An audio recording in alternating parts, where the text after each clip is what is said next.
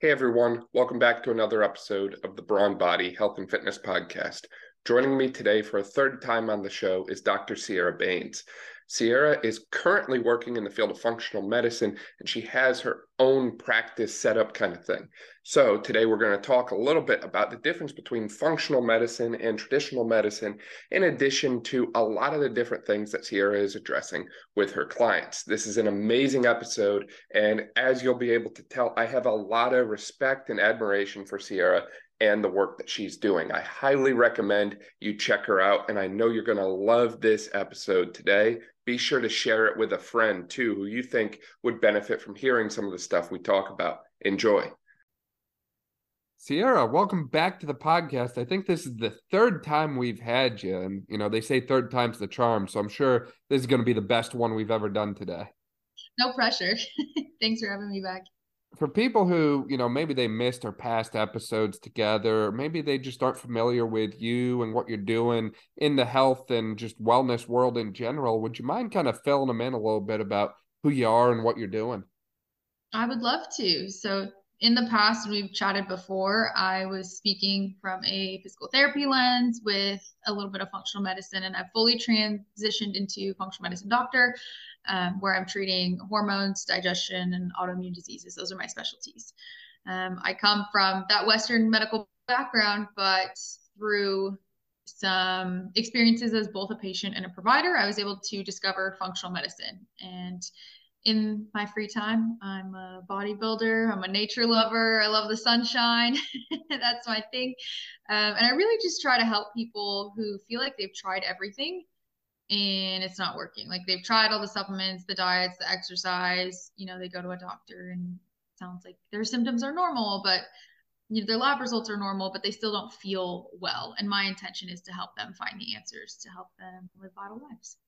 Do you mean to tell me that like abnormal health related things like that that's not something we should just accept and go about just saying there's nothing we can do with like you know say I woke up today and I was fatigued and tired, and I've been tired every morning I wake up, and you know, I just not sleeping well. You, you mean to tell me that we can actually do things about that and not just kind of accept that as being an American, for lack of a better way to put it?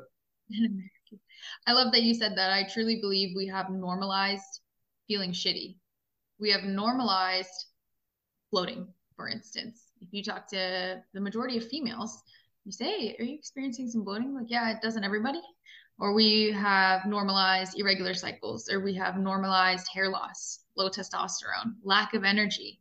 We've normalized needing caffeine throughout the day, that afternoon slump, not being able to sleep well. So we self medicate with alcohol. And I think we've deviated so far from what is ideal function that we don't even know what it feels like to feel normal, let alone ideal feel like that whole concept of ideal um I, I, feel like that's a really trendy thing right now in the health space as well right? Like everyone's looking for the most ideal thing to do or the most optimal thing to do. Um and i feel like it's probably going to be challenging to speak to that on an individual level today when in reality people should probably get some kind of assessment from someone who's qualified to do that such as yourself um, and kind of see where they're at on baseline. Because although I know you're going to share a ton of great content and info and insight today, um, I think the individualization of health strategies are what really makes people shine, for lack of a better way to put it. Absolutely. I'd say for somebody who's symptomatic, it's really important to have an individual assessment of proper labs, proper uh, intake, clinical correlation with somebody who's well trained. As with any field, in the holistic space, there are some better trained individuals as far as, and some less experienced and trained individuals. And it's nobody's fault. It's just ensuring that if you have a truly debilitating condition or symptoms that are bothering you daily, it's going to take some individualized work and investment to actually get to the bottom of it. Now, I do think a lot of the things that we can do to improve our health are lifestyle factors that everybody would benefit from, such as getting sunlight or enough sleep or certain dietary patterns. And we can talk about that at the end. But um, there are both general recommendations and specific ones for symptoms.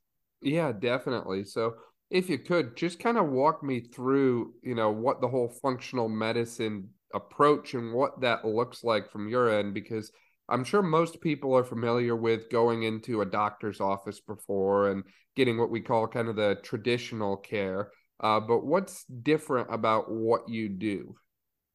So I like to start with the contrast between Western medicine and, and functional medicine, if you don't mind. Just as the somebody who's been a part of both on both the patient and provider side. Um, when I got into functional medicine, it was because I was leaving Western care um, as a patient. And so in 2021, I was working as a grad student. I was a high achiever. I was super busy and super proud of it and you know that grind that 4 a.m to like 11 p.m grind and at the time just was something i could handle i was pretty physically fit i ate well and we had talked about this uh, last august august 2022 i had a reaction to a vaccine and it set me up for a neurological diagnosis i was diagnosed with multiple sclerosis and an additional autoimmune disease hashimoto's which is hypothyroidism it's a hormone disorder and throughout that time in 2021, I was within the normal medical system looking for answers, trying to figure out why I was experiencing symptoms. And nobody could give me an answer. And everybody just wanted to give me medication. And again, I was pretty healthy in my 20s, you know, like young, younger 20s bodybuilder. And I just knew that I shouldn't have felt the way I did. And eventually I discovered functional medicine providers I worked with two of them. I still wasn't super satisfied with my care. So I went to school myself for functional medicine and I live now symptom free of both of those. I no longer have a multiple sclerosis diagnosis and I manage the Hashimoto's on my own. So the one thing I'd say that is the difference, the major difference between functional medicine and conventional medicine is that conventional medicine treats the symptoms. So I when I went to those doctors' offices in those couple couple months that I was really really sick, I was having neurological symptoms. They wanted to give me nerve nerve pain medication. Whereas I went to go see a functional provider and we wanted to see where we could take stress off the body so that my nervous system would calm down and not have those symptoms.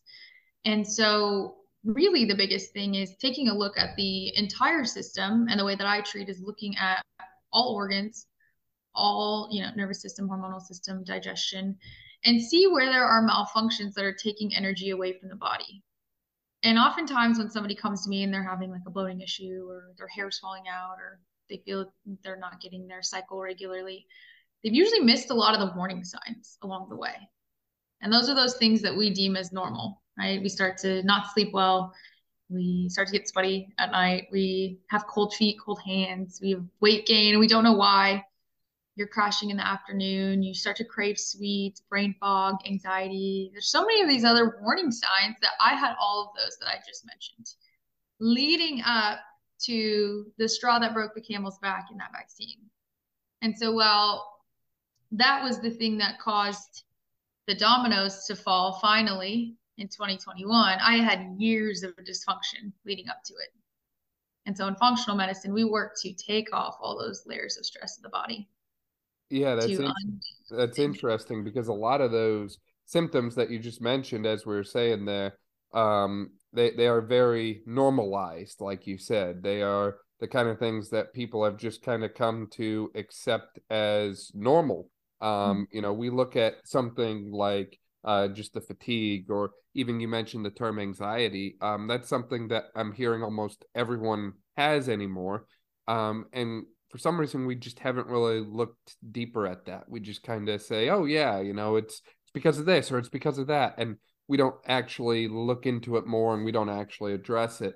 And from what I'm taking away here, you're kind of suggesting that there's a hormonal role in all of these different things. So your endocrine system or your hormones, uh, which regulate everything from your body temperature to um, you know, your reproductive health and reproductive functioning to your overall growth and ability to gain muscle uh, is kind of like interconnected with all of these different things. Absolutely. I would say that all the aforementioned symptoms I talk about are from a hormone imbalance from stress. And I don't want to trigger anyone when I say the word stress, but stress, the way that I define it, is any influence, internal or external that is going to cause or lead to malfunction. So gut bugs, parasites, um, caffeine or substance abuse, over exercising, insulin resistance, chronic emotional stressors, work stress, all of those tax the body. And I like to use the analogy, I love my car analogies, of calling in a 911. So long term stressors is like we're calling 911. If we, you and I are on a road, we're regular cars. Okay. We're just driving down. 911 is called. Okay. They, when fire trucks are coming down the road, what do we have to do? We're regular cars. Fire trucks are coming behind us. What do we do? We've got to move to the side. We've got to move to the side so the fire trucks can go and respond to the stressor. Well, those fire trucks are cortisol. Okay. They're responding to the emergency that our body's perceiving. If that emergency is constantly ongoing, then we're off to the side. We can't go anywhere. We're the regular cars. Well, the regular cars are your digestion, your energy systems, your ability to have a libido. They're not important. What's important is keeping you alive. And the emergency vehicles take over. And that's what happens to people is cortisol takes over. 911 is constantly being called responding to stressors. So then, yeah, your hair starts to fall out. Your cycle isn't regular. You have bloating. You have constipation. You're fatigued. Those things don't matter, but you still wake up every day. And so I think when we talk about cortisol, it's a very popular term. Stress is popular term, but I think we've demonized cortisol a little bit. We have it for a reason. And it's our main stress hormone, right? It, it allows us to interact with our external environment. It's going to break down the body for energy. It's going to raise blood sugar and oftentimes it can be a positive thing. It's anti-inflammatory. It's a natural painkiller. Helps us think clearly, act quickly. You hear those like super moms that lift cars up off their kids in these dire, extreme, you know, instances where they need to, and that's cortisol and adrenaline working.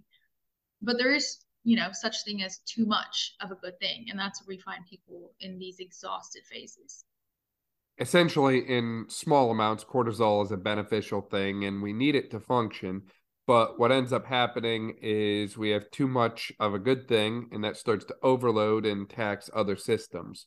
Um, and cortisol being a primarily catabolic hormone in nature um, that breaks things down, I'd imagine it's very difficult to build things back up and recover if we're in a state of constant cat, uh, cat- catabolism. Geez, I can't talk all of a sudden. Um, if we're constantly breaking things down and catabolic in nature, then we never really have a time to be anabolic. And from what I understand about the body, you can either be catabolic or anabolic.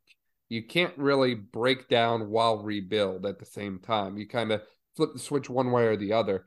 Uh, so with that in mind, if we're constantly breaking down, then we never actually recover. And I just kind of mentally picture so many different people from, you know, your average nine to five uh, individual to your younger athlete to you know just your general college student um, who uh, all of these different populations i'm just picturing them living in a state of heightened stress and heightened sensitivity just due to the nature of the world they live in right now uh, and unfortunately i'd imagine that the majority of americans live in a state of heightened cortisol Absolutely. So, definitely a catabolic state. And I like to make the distinction of elevated cortisol versus cortisol depletion and dysfunction.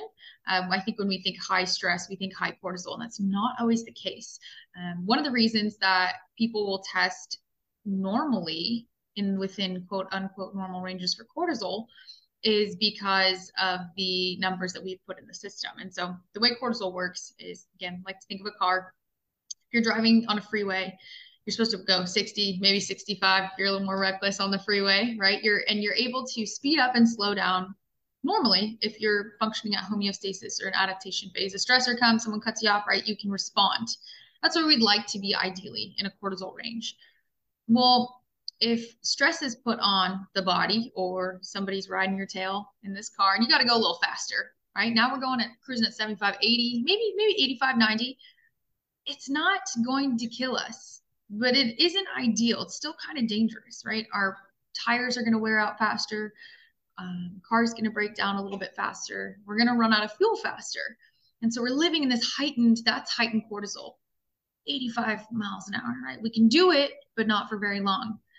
When we start to run out of gas and we actually slip back down to that 60, maybe 65 mile an hour range, but it's not because we want to be there. and the brakes start to squeak and we aren't able to go faster, even if we wanted to.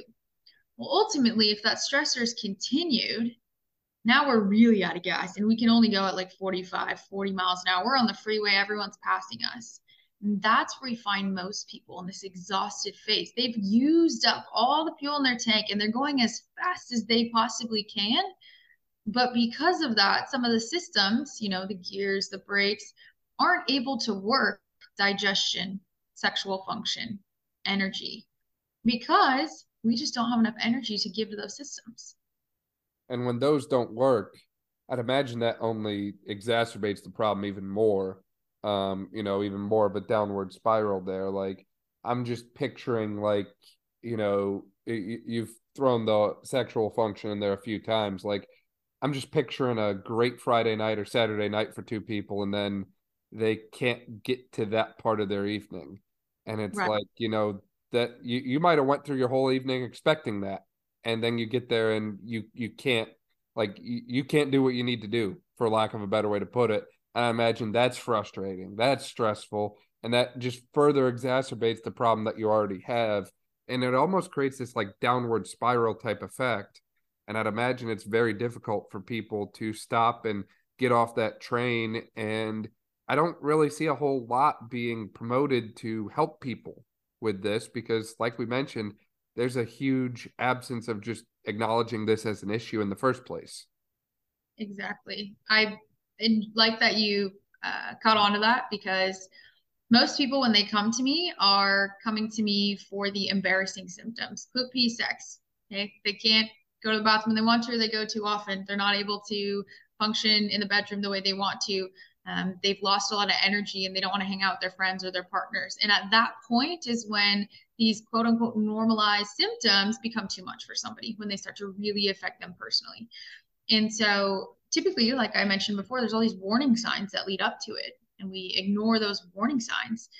Um, but digestive issues, libido issues, fatigue issues typically are just symptoms of the root cause problem. And uncovering what that root cause requires, you know, certain labs to identify malfunctions and then healing opportunities within the hormonal system, immune system, digestion, detoxification, and nervous system. Yeah. So, how do you go about getting to that root cause piece? I mean, I know you mentioned lab tests, but what other things are you assessing as far as someone's day to day goes? Um, you know, how deep do you get into that? Great question. So, the way that I personally operate as a functional medicine provider is I look at all systems that are indicated based on someone's symptomology. So I'm running at a minimum three to five labs right away. I like to run all of them at one time to examine hormones, digestion, gut lining, food sensitivities, um, liver function, any of those things that are indicated based on what somebody comes to me for. And we run those initial labs so that I can get a full picture of what's going on in the organs and at the cellular level. Now, from there, once I'm able to compile all the lab data and pull some of the pieces together and see where dysfunction is coming from, because you can't just look at one test. This is a common mistake in the field. We do one test. A lot of people have heard of a GI map. It's a stool test. It's for digestion and they just want to do that test and see what's in the system. It's like, well, you can look and see what the parasites that are in there and you can definitely treat them, but you're not going to treat why they got in there in the first place. Okay. Because something else is hurting the system to make your gut weak. We aren't supposed to have parasites. And so, what's making the gut weak? And that requires other testing. So, once you have all the tests together and you can put together a good picture, um, I focus on five pillars. I have nutrition, being the most important in my opinion. It has diet has such a cumulative effect. Um, not only with what kind of foods are optimal for reducing inflammation, making sure we take food sensitivities into account, uh, but also how we're eating. Are we eating at the right times for blood sugar balance? Are we able to eat the right portions of macronutrient ratios for hormone production? What minerals and nutrients are we missing that we can get from food? I'm always food first, supplement second. Then I look at their rest habits. How much sleep are we getting? how can we optimize our sleep? How can we optimize our circadian pattern? That's our sleep wake cycle, right? Do we need to make sure we limit blue light? How can I keep somebody accountable there? Next is exercise. Some people are over under exercising, and either one can be detrimental to a healing journey. So finding that balance for that person.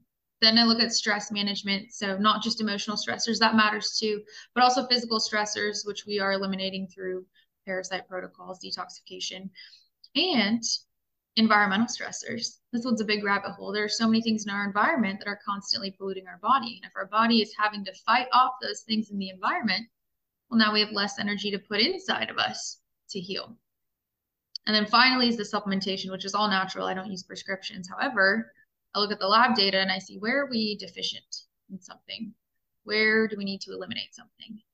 And I prescribe protocols based on that. Interesting. So let's go through these kind of one on one here. You started with the nutrition, and I agree that that is very essential because, you know, there's that old adage, you are what you eat. And while I think that term is a little bit cliche, uh, I don't think people quite understand how true that is, right? Like your phospholipid bilayer in every cell in your body is going to be composed of the foods that you eat. Like your body is literally building new cells from the food that you put into it.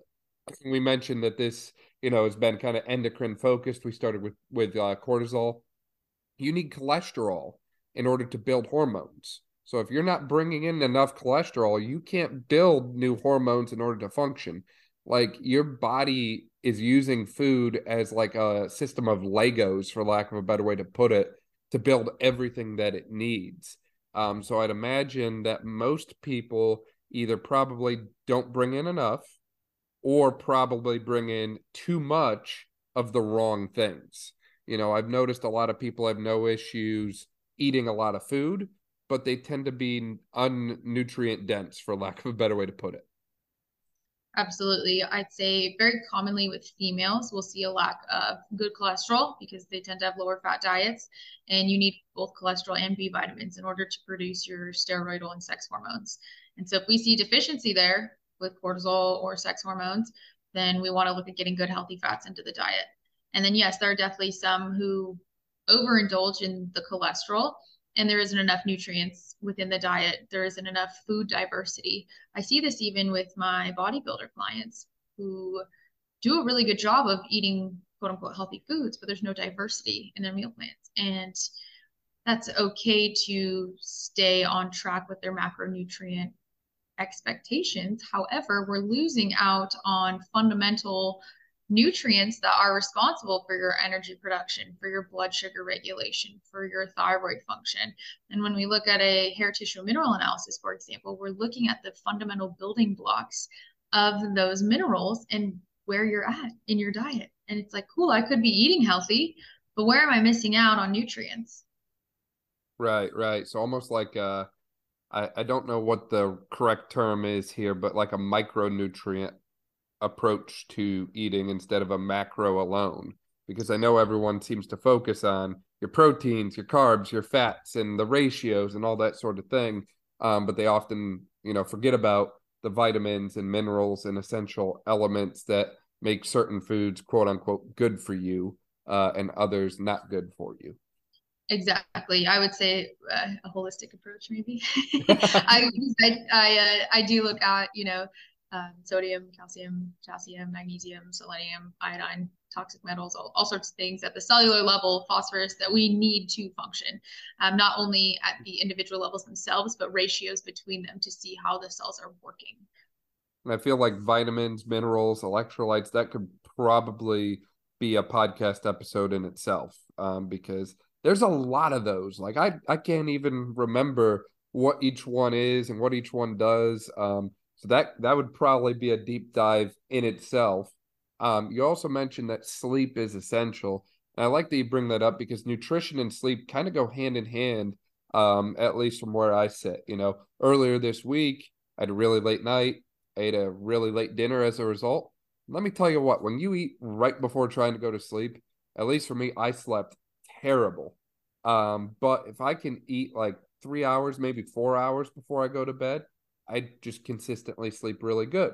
Um, and I'd imagine that the foods that you eat basically become the building blocks for the things that you need in order to sleep well, for lack of a better way to put it. I would say definitely foods that you eat impact. It's also meal timing, right? And so if you are eating right before bed and there's digestion that needs to occur, um, the body wants to be have some hypermotility in there and get the food moving. And if we try to just rest and lay down it's not going to be optimal for digestion. So that's one thing right? You could not have full use of the energy that you put into the body. And also when you are lacking in sleep oftentimes people's blood sugar will be dysregulated because cortisol has a huge relationship to blood sugar right cortisol breaks the body down for blood sugar. Well, if our meal timing's a little bit off, or we skip meals, or we eat too late, blood sugar isn't always stable. And so we get cravings. Right, right. And I've noticed a lot of people like to supplement with melatonin to help uh, with, you know, sleeping issues. Uh, and that's one that's readily available at pretty much every pharmacy anymore. Um, is that something that you see a lot of benefit from when people start putting you know synthetic hormone into their body to you know replicate what the body can do on its own through the pineal gland? Or is that one that you kind of shy away from?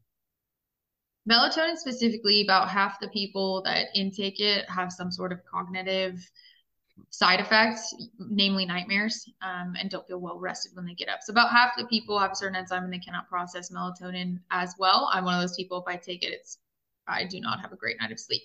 Now, if somebody is truly deficient in melatonin and we need to work on increasing that production, there are reasons that melatonin production is decreased, and that could be due to something in the gut because melatonin is produced in the pineal gland, but also in the gut. So, if there's a gut bug, we want to make sure that we have a healthy gut so that melatonin can be produced. But two, optimizing the sleep wake cycle with light cycles and other education on sleep will help melatonin be produced naturally. So if we're constantly supplementing and it's working for you, wonderful, but that's still a band aid and that's not dealing with the root of the issue as to why your melatonin is not being produced. Right, right. And uh, essentially, from what I remember, melatonin um, is directly related to levels of other neurotransmitter type things like serotonin as well. Um, so I, I know we haven't gotten to all your favorite topics like light and all of those sort of things yet, but I'd imagine all of those different things also play into your overall sleep quality and quantity as well. Of course, yeah. Light will impact the sleep wake cycle. Serotonin's relationship with melatonin is primarily because they're both made in the gut. And so it's why when somebody comes to me with a hormone imbalance, I said, well, we got to look at everything because if we just look at your hormones, we just try to treat the hormone imbalance, we don't know where it's coming from. Could be coming from the gut, right? We don't have melatonin, we don't have serotonin. Is there a parasite in there that's preventing that? Is there a leaky gut going on that's preventing that? we heal that oh now our hormone, hormones start to balance instead of putting someone on trt i get a lot of clients who come to me who have been put on hormone replacement therapy or trt and they are unable to make their hormones in the same way that birth control kind of takes over the hormonal system and so it's like yeah we're treating the levels your levels on bloods are going to look better but we're not treating why it's that way you know, moving on to like exercise here, you mentioned a great point about how sometimes people don't move enough or don't exercise enough, but there's a lot of people out there who maybe do too much. Um, and maybe, you know, maybe a high school age athlete, for example, maybe they shouldn't be exercising for five, six hours a day. Or maybe their two a day practices that accumulate to six hours of total time training every day never give them a chance to recover and rebuild. And as a result, their performance drops uh, from the overtraining stimulus. So I love that you brought up the importance of assessing exercise. And I'd imagine that includes what you're doing, why you're doing it, and the overall volume as well. Exactly. The modality, how we're doing it, what is it for? What do you enjoy? how do you feel afterwards? If exercise is exhausting for you, you go, you know, you're supposed to exercise, you take workout classes and you're exhausted afterwards, that's your body trying to tell you something. So you mean to tell you mean to tell me that you shouldn't just, you know, go to your local um, group fitness class, high intensity, because people tell you it's good for you, uh, even though you might hate it. You should try and find some kind of fitness or exercise that actually works for you and feels good and that you enjoy? I can feel the sarcasm dripping I, from I just, sentence. I, it's it's like mind boggling. It's like, wait a second, you mean to tell me I can love what I do instead of just like going through the motions every single day? I think it's really important to find the things that we enjoy because at the end of the day, there are so many shoulds and influences of how to eat, what to eat, these fad diets. Some work for some people, some don't. You know, we talk about keto, we talk about intermittent fasting. There are pros and cons to both of the things I just mentioned. Uh, same thing with modalities of exercise. Some people um, can do endurance training. Some people can do HIIT training. Some people can weight train. And it's what does your body respond to well? And not using that as a cop out to be like, oh, I shouldn't do this because it doesn't make me feel good well, maybe we should figure out why you don't feel good in general. Because if you're not feeling well the other 23 hours of the day that you're not exercising, well, that's a bigger issue, right? That's not the exercise modality's fault. But then when we get into exercise modality and we're able to scale appropriately into whatever you should be doing, what do you like? There's no one size fits all for anything in health, as you know it. And that's another difference, I think, between the way I practice and the kind of care I received previously was that the, there was always a one size fits all of a pill or you know, a therapy or modality. And it's like, that's not the case. That's why the way that I treat, anyways, I don't even order the same lab panels for everybody because every body and everybody's history is different. Right, right, exactly. Um, and that's where the importance of individualization comes in, like we talked about before. In general, uh, do you notice issues with certain types of exercise modalities more than others? Uh, when it comes to impact on the endocrine system. Um, so for example, like if I went and did like a you know hour and a half high intensity interval training class, would that be something that you see more issues with than someone who just you know casually runs or lifts or that sort of thing? I see the most detriment to anything that's going to use the most energy. So high intensity interval training is one of those.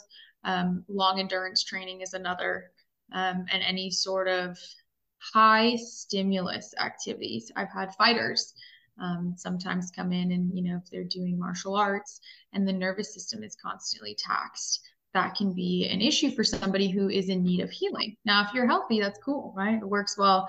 Same thing with the long endurance um, training like distance runners, stuff like that. And high intensity interval training even is beneficial one or two times a week, right? But um, if we're overusing that, which I see often, then that can tax the energy system, especially if we are on a hormone journey. A lot of the times people will exercise on an empty stomach in the morning, and there are multiple things wrong with the sentence I just said as far as hormone production goes. I'd imagine the same would be true with lifting as well, in the sense that you know you have a lot of people who do these very advanced compound exercises and those are taxing on the nervous system right? Like if i think about a a freestanding barbell squat or a barbell deadlift i essentially have to stabilize every joint in my foot my ankle my knee my hip my lumbar spine my entire pelvic complex um and if i'm deadlifting throw the shoulders in there as well throw my grip in there as well right? Like pretty much every joint in your body is doing something. And it can be pretty difficult on your nervous system to coordinate all of that. Now, that's not to say don't do those things. Uh, I do them myself, um, but understand that they're going to tax your nervous system uh, a lot more than something like a machine squat where you get in the machine and go up and down.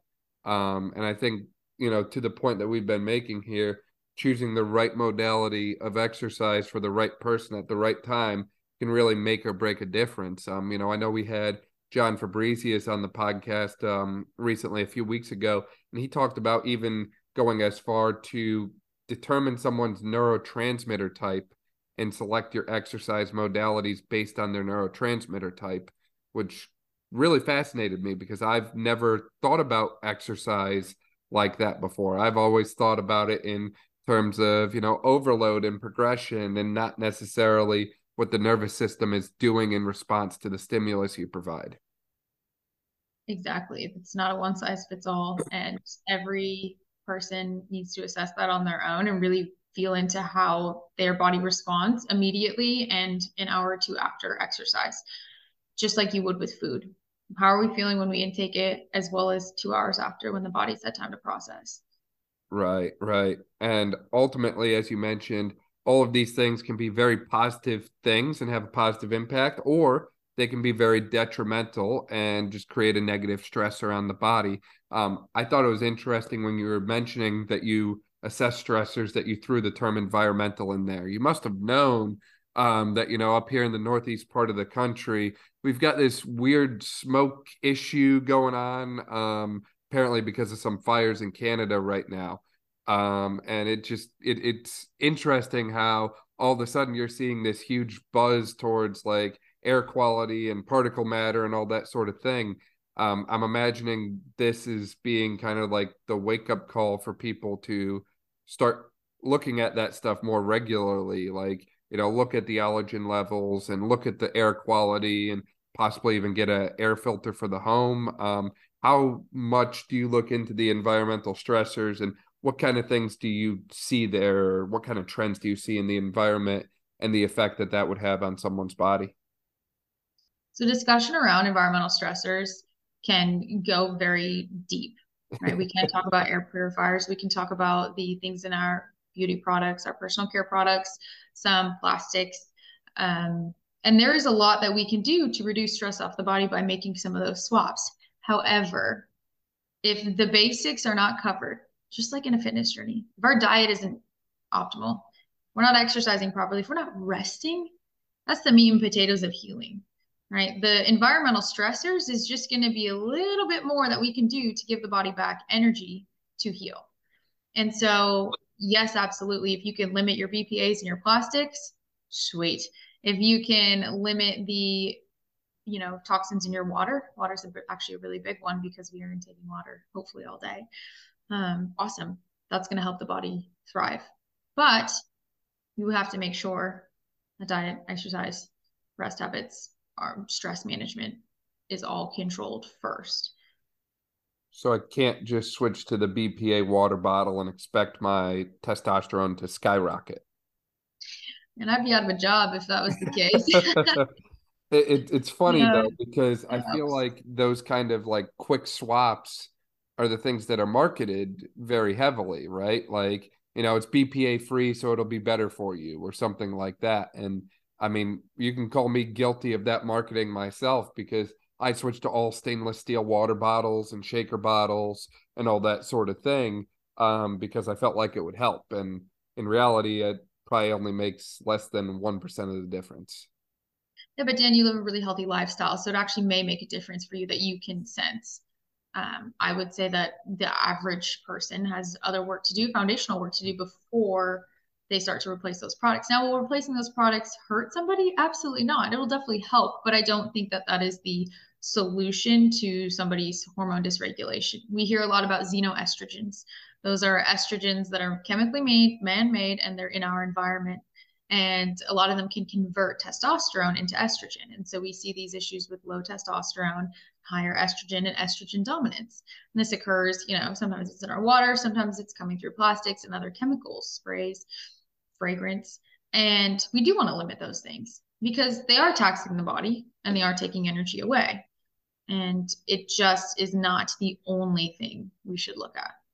And right. you're right, marketing does a good job of playing to the human emotions of fear and scarcity. That if you don't do this, well, your hormone axis is forever fucked. and that's just not true. Yeah, yeah, no, exactly. And um I like how you kind of mentioned as we've been talking here, it's almost like a pyramid. And if you don't have the base of nutrition, the sleep, the activity, then all the other fancy things probably won't matter as much. Um, you know, like you mentioned supplements as well. I've seen some people that spend hundreds of dollars a month on supplements and get almost no benefit. And I've seen other people who spend $10 a month on supplements and they get all kinds of benefit. But the difference is not just how much they spend, but also what they do with the other 99% of things. I love that you brought up supplements because it is one thing that I will almost never blanket recommend to anybody. Any supplement. I don't care if it's a vitamin or mineral. There's almost zero that I will blanket recommend to everybody. One that I probably recommend everybody's like fish oil, but for hormone production. But the rest of them, we need to look at the system and see where are we deficient. Right? A lot of people will supplement with probiotics. And if you have overgrowth in your digestive system, probiotics will not work for you. Well, how do you know? You have to test for that. All right, so we start with diet, we start with exercise, start with rest. That's awesome. Start there, get your baseline good. Then look at testing. See where there's deficiencies. See where we might need to eliminate some pathogens. That's where supplementation is really helpful. We have amazing herbals and supplements available to us. We live in a beautiful time where these things are just in bottles and we can get them in two days. And it's fantastic when they're used correctly. There are some very irresponsible recommendations made and very, um, very well promoted products that are blends of certain herbals that can actually be contraindicated for somebody depending on what's going on in their internals and or medications they're taking. There is a lot of supplements on the market. Again same thing. There's actually a probiotic that is popular in the bodybuilding space that has licorice root within it well if you have high blood pressure tendencies towards high blood pressure licorice root is only going to exacerbate that yeah yeah that's interesting i didn't realize that and I mean, the probiotic world um, has really blown up for supplementation lately. And that's one that I feel like there's a huge lack of understanding on. You know, people just say, oh, I take probiotics, so it's good for my gut. And it's like, but what strain of probiotics are you getting? Are you getting Lactobacillus bulgarius or are you getting a reuteri based pro- probiotic? Like, what strain are you actually getting? And is that exactly what you need or not? Um, you know, I also think it's funny how we've popularized supplements like a multivitamin or a multi-strain probiotic that have 50 billion CFUs of every strain under the sun. And it's like, do you think your body is going to be able to absorb all of your daily vitamins, synthetic lab made at that, in one go? Do you think your body is going to be able to actually absorb and benefit from 50 billion CFUs of probiotic all at once? Or even better yet, do you think that 50 billion CFUs of probiotic, which sounds like a lot, is really going to have a huge sweeping change on your gut after one or two doses? Um, because that's not even scratching the surface of the amount of bacteria that live in that thing. And oh, by the way, just because you put good bacteria in there doesn't mean that you're feeding them properly, right? These things have to eat, they have to feed. Um, so if you're not bringing in the right, I believe the term is prebiotics, um, then you're not going to grow the right strands of probiotics. And I realize as we're talking about this, like feeding and growing and that sort of thing, it almost makes our gut sound like it's like a farmer, for lack of a better way to put it. I like to call our bodies um, dirt and bugs. We're made of because the bugs are the microbiome. That's where the gut the gut bugs are. There's good ones and bad ones, but we need them. And there's uh the dirt, which is the, the minerals I was talking about, the building blocks of the cells. We need both of those. And one comment I'll make on your reflection on probiotics, prebiotics is that the absorption is it doesn't really matter what you are putting into your body if we are unable to absorb, if we are unable to have nutrients filter into the system properly. Do we have leaky gut going on? Doesn't matter how much money you spend on the right supplements or grass fed beef, it doesn't matter. If you can't absorb it, it's going nowhere and it's just inflaming your system. So, again, that's another thing that is overlooked when we're looking at root cause is like, does this person have a tight mucosal barrier where they can absorb nutrients? Oftentimes people do not. And that's even something that's marketed on as well. I remember years ago seeing a clip of a popular probiotic uh, company. Um, they're basically marketing it as a cure for candida um, and they're saying how hundreds of millions of Americans are impacted by candida overgrowth and yada yada yada. And in order to combat it, you need to work on your gut health. And here's a probiotic to do just that. Um, and I mean, it's crafty marketing. Don't get me wrong. I mean, they're not wrong about the candida problem, but uh, do do we really expect that a miracle supplement is going to fix that? Probably not. I wouldn't say so. Um, and I realize that a lot of the things that we've brought up today from candida to birth control to vitamins and minerals probably deserve all of their own podcasts because there's just so much freaking stuff to unpack there. Um, but from what I understand, you now offer a master class that goes through all of those things. Is that correct? I do. The masterclass focuses on the hormone system and it will talk about sex hormones, cortisol, cortisol dysregulation, as well as things to do to fix it that you don't need a functional doctor for. And so that is on my Instagram. If you go up to the link, you just uh, submit your email, your name, and it will be delivered to you immediately. You can go ahead and watch that masterclass. And if you want to, you can always ask me questions, um, reply to the email, or send me a DM. You see, one of my favorite things about you, and one of the things I like about you the most, Sierra, is even though you are a functional medicine doctor, you're literally giving away a free resource to try and prevent people from having to come and see you in the first place.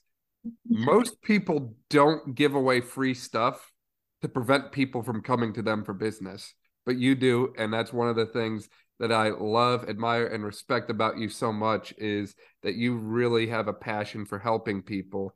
And you have that passion so much so that you're willing to just give away resources to help people. Thank you for saying that. I appreciate the recognition of operating out of integrity. And truly, if I'm doing my job right, my purpose is to educate on the options and the ability to be your own healer. The information is out there, it's just kind of scattered. And I want to put it all in one place. And if somebody has a true dysfunction that's been going on for years and years and we need to treat it, we definitely need to treat it. But I, I do believe a lot of people fall under these, um, you know, marketing ploys and feel they they're attacked at a in a place of guilt and shame and scarcity and fear, fear based marketing. I don't believe in that at all. I, I very much want people to feel empowered to take care of themselves and their own health. So thank you so much for that recognition. And I mean, you do the same thing on your page. Oh, and to take it a step further, if you can teach people how to manage their own health, then yeah, there's probably a little bit of time commitment on their part for three to six months, but then it probably becomes part of their day. It becomes autopilot, becomes the normal. Um, and then instead of making people like a chronic patient, for lack of a better way to put it, I say that term a lot, um, that phrase a lot. Um, you know, you essentially give people the tools that they need to do their own medical management or health management um, instead of having to go to you for anything and everything. You hit the nail on the head. My intention is not to keep a client forever if I didn't do my job. My intention is to educate them in the time that we need. Most clients stick with me about a year. Um, I have them, you know, sometimes commit six months at first. It's been going on years and years, decades, decades of dysfunction. But ultimately, you should be able to learn to stack those habits. You'll understand exactly how to eat to fuel your body, fuel your cells, and the deficiencies that we found. We're going to eliminate pathogens. We're going to learn rest habits that are going to last you a lifetime, stress management, supplementation when needed. And ultimately, you shouldn't need those supplements forever. You shouldn't need me forever. You feel empowered to be like, cool, I feel awesome. How can I feel optimal? And you right. either keep moving forward or you, and you take those habits with you.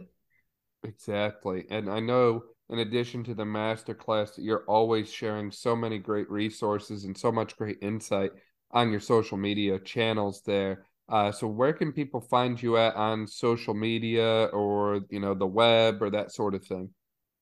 So my main platform is going to be instagram and it's at sierra trains from my bodybuilding career. It's s-i-e-r-r-a-t-r-a-i-n-s that is where I am posting content weekly as well as daily. I post tips on hormone health, digestion, um, autoimmune management, and application work with me is there. Free masterclass is there. My website link is also attached there. So sierrabains.com and various podcasts are linked like yours. so so you you're not on the TikTok yet? I'm not on TikTok. I haven't found a desire to be on TikTok. So I would say Instagram is my main portal right now. Oh my. Well, we will link to Instagram and all of those things uh, in the description below in case you didn't quite catch them. I have a feeling if you did have a TikTok page, it might be more EDM rave dance focused than um, holistic health, but I could be wrong. Um, Sierra, it's always a pleasure chatting with you, and it's always great sharing your wealth of knowledge with people. Thank you so much for your time. Thank you for having me. Thank you so much for listening to this episode of the Brawn Body Health and Fitness Podcast. If you liked this episode, please make sure to share it with a friend, subscribe so you don't miss any of our upcoming episodes, and leave a review. This way, we can spread knowledge and motivation and help reach more people. Thank you again for listening, and I'll see you next time.